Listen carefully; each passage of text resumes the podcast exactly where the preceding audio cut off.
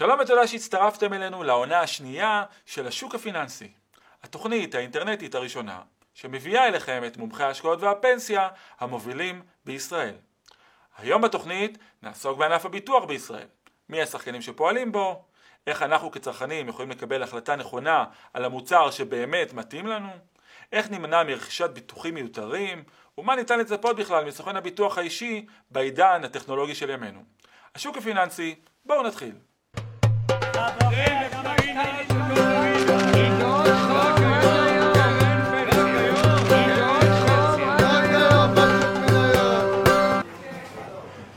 שלום לאסף מרקוס, מנכ"ל ארביטראז' קונספט, המתמחה בליווי לקוחות פרטיים ומעסיקים. שלום אודי, שלום לצופים.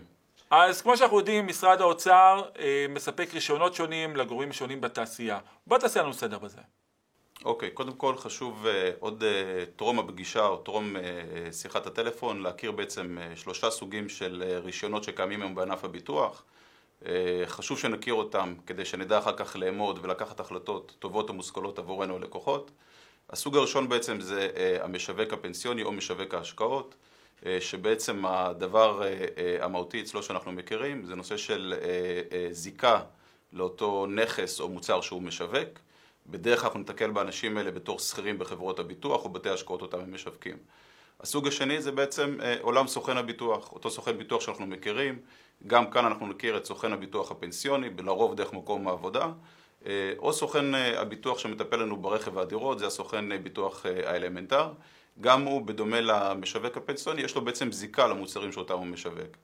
אה, הכובע השלישי בעצם זה היועץ הפנסיוני, אה, אותו אדם בעצם שלא אין זיקה למוצרים שהוא משווק, הוא בעצם משמש בתור אה, גורם אובייקטיבי, שחשוב לזכור לגבי היועץ שאצלו לא קיים הזרוע היישומית, זאת אומרת ברגע שלקוח מתייעץ כמובן בתשלום עם אותו יועץ פנסיוני, לשלב היישום הוא צריך לפנות לגורם, לרוב זה יהיה סוכן הביטוח או באמצעות חברות הביטוח הישירות באופן יזום. אז לטובת הצופים שצופים בנו כרגע, בואו ניתן סקירה קצרה על השחקנים העיקריים הפועלים כיום בענף הביטוח. אוקיי, אז כמו שרובנו מכירים, אה, אנחנו מכירים את חברות הביטוח המסורתיות, לא ננקוב כאן בשמות, אבל אה, אנחנו מכירים אותן, זה קשת רחבה של אה, חברות ביטוח. הגורם השני שפעיל בשנים האחרונות זה חברות הביטוח הישירות, דוגמת AIG, ביטוח ישיר. אה, גורם שלישי, אלה, באותם, אה, אלה בעצם מנהלי ההסדרים שאנחנו מכירים אותם במקומות העבודה, אלה סוכניות הביטוח במקומות העבודה. אותם אנשים בעלי רישיון לסוכן ביטוח, מה שדיברנו לפני כמה שניות, שהם בעצם פוגשים את הלקוחות במקומות העבודה. אנחנו מכירים כמובן את סוכני הביטוח, משהו שהתפתח בשנים האחרונות זה אותם מוקדים טלפונים, עוד שניה נדבר עליהם בהרחבה. וכמובן אנשים של בעלי ראשון שמתעסקים בנישות קצת יותר ספציפיות, זה כאלה שמתעסקים בתכנוני פרישה, תכנון פיננסי, אלה בעצם השחקנים המרכזיים וחשוב שנכיר את ההבדלים ביניהם.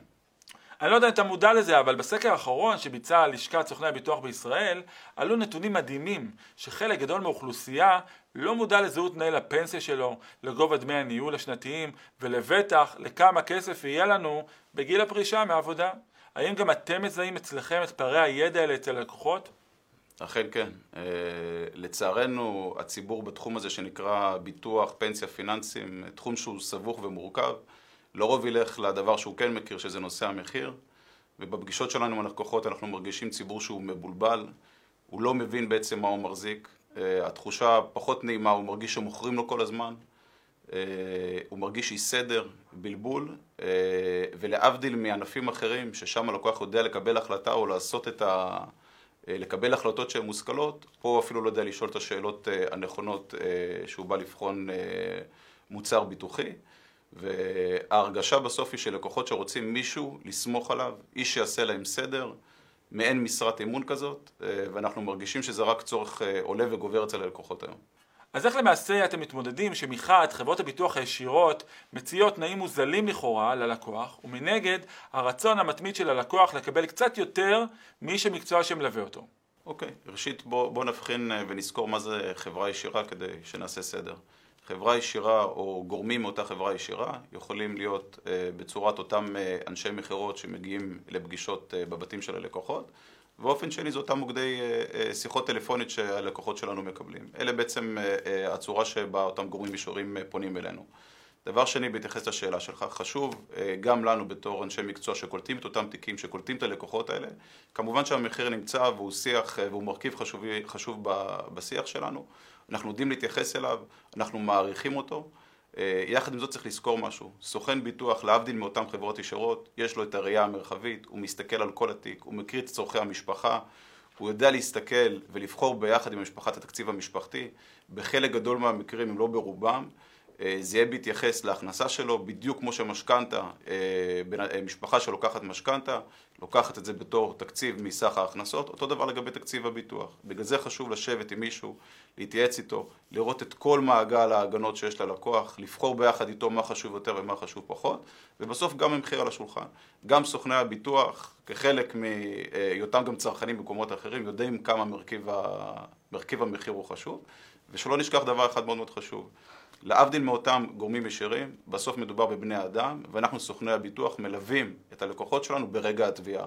שם נושא המחיר בדרך כלל מהניסיון שלנו הוא פשוט לא רלוונטי, הלקוח רוצה בעת תביעה את הטיפול הכי טוב, מחיר, אה, נושא המחיר פחות רלוונטי עבורו, והוא מחפש את אותו איש מקצוע שילווה אותו גם ב-12 בלילה, במקרה של חלילה אירוע רפואי.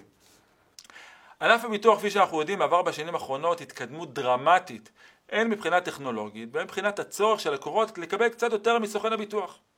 איך אתם רואים את תפקיד סוכן הביטוח בשנת 2018 ולאיפה המקצוע הזה צועד מבחינתכם? ענף הביטוח, כמו שרובנו יודעים, עבר אה, לא מעט אה, שינויים אה, פנימיים בשנים האחרונות, שינויים של בעיקר בתחומי הרגולציה. יחד עם זאת צריך לזכור שאנחנו נמצאים במציאות שהיא משתנה, בקצב מהיר, עודף מידע, עידן שהוא דיגיטלי מאוד. פה גם המקום להזכיר את הכלים הדיגיטליים בענף שלנו, כמו הר הביטוח, הר הכסף, המסלקה הפנסיונית. אנחנו סוכני הביטוח מאמצים את הכלים האלה אה, עבורנו, עבור הלקוחות שלנו, משמשים לנו בתור אמצעי להנגיש את החומר המקצועי, לשפר את רמת השירות שלנו, וגם מהלקוחות אנחנו מרגישים שהפידבק הוא חיובי.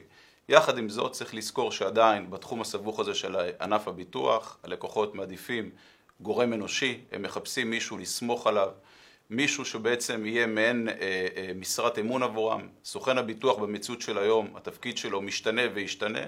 אנחנו רואים שהוא הולך למקום של אה, גורם שמוצא פתרונות עבור הלקוחות שלו, משמש בין אינטגרטור אה, שיודע לספק ללקוח שלו מגוון של פתרונות, הוא כבר לא איש המכירות של אה, אתמול, ואנחנו רואים בסך הכל שהלקוחות, כל מה שהם רוצים זה שקט, סדר ובן אדם לסמוך עליו.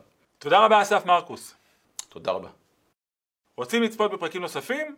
הצטרפו לעמוד של השוק הפיננסי בפייסבוק וקבלו גישה ישירה לפרקים הקודמים ולאלה שיבואו בהמשך. אתם מוזמנים לכתוב בנוגע לשאלות פיננסיות שמעניינות או מטרידות אתכם ומקווים שנהניתם. נתראה בפרק הבא.